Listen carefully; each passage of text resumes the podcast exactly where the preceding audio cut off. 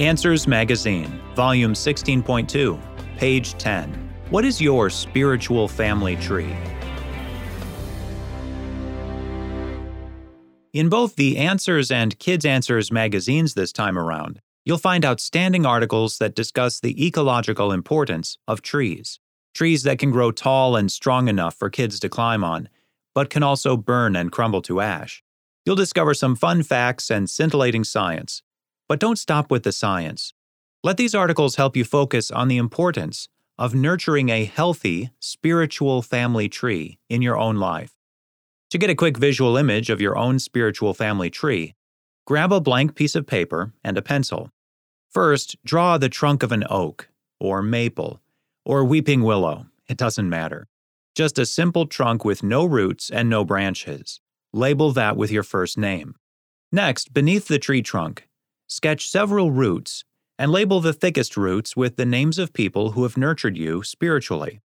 The person who led you to saving faith in Jesus Christ, a friend who prays with you, a family member who helps find answers to biblical and cultural questions, or a pastor or teacher who establishes you firmly in the scriptures. For now, just label the first four or five spiritual roots that come to mind. You can add more later. Finally, add your branches maybe with leaves, maybe without. The branches represent people you've helped, or hope to help, to grow and blossom in Christ. At first, you may find it easier to identify your roots than your branches, but that's okay. That's part of the reason for sketching this tree. Now, write My Spiritual Family Tree somewhere on the page, and then sign and date it. Fold it and place it in your Bible to revisit from time to time. Add more roots and branches as God grows and uses you.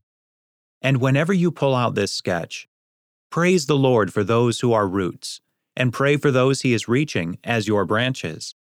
Trees are beautiful, but they aren't just for looking at.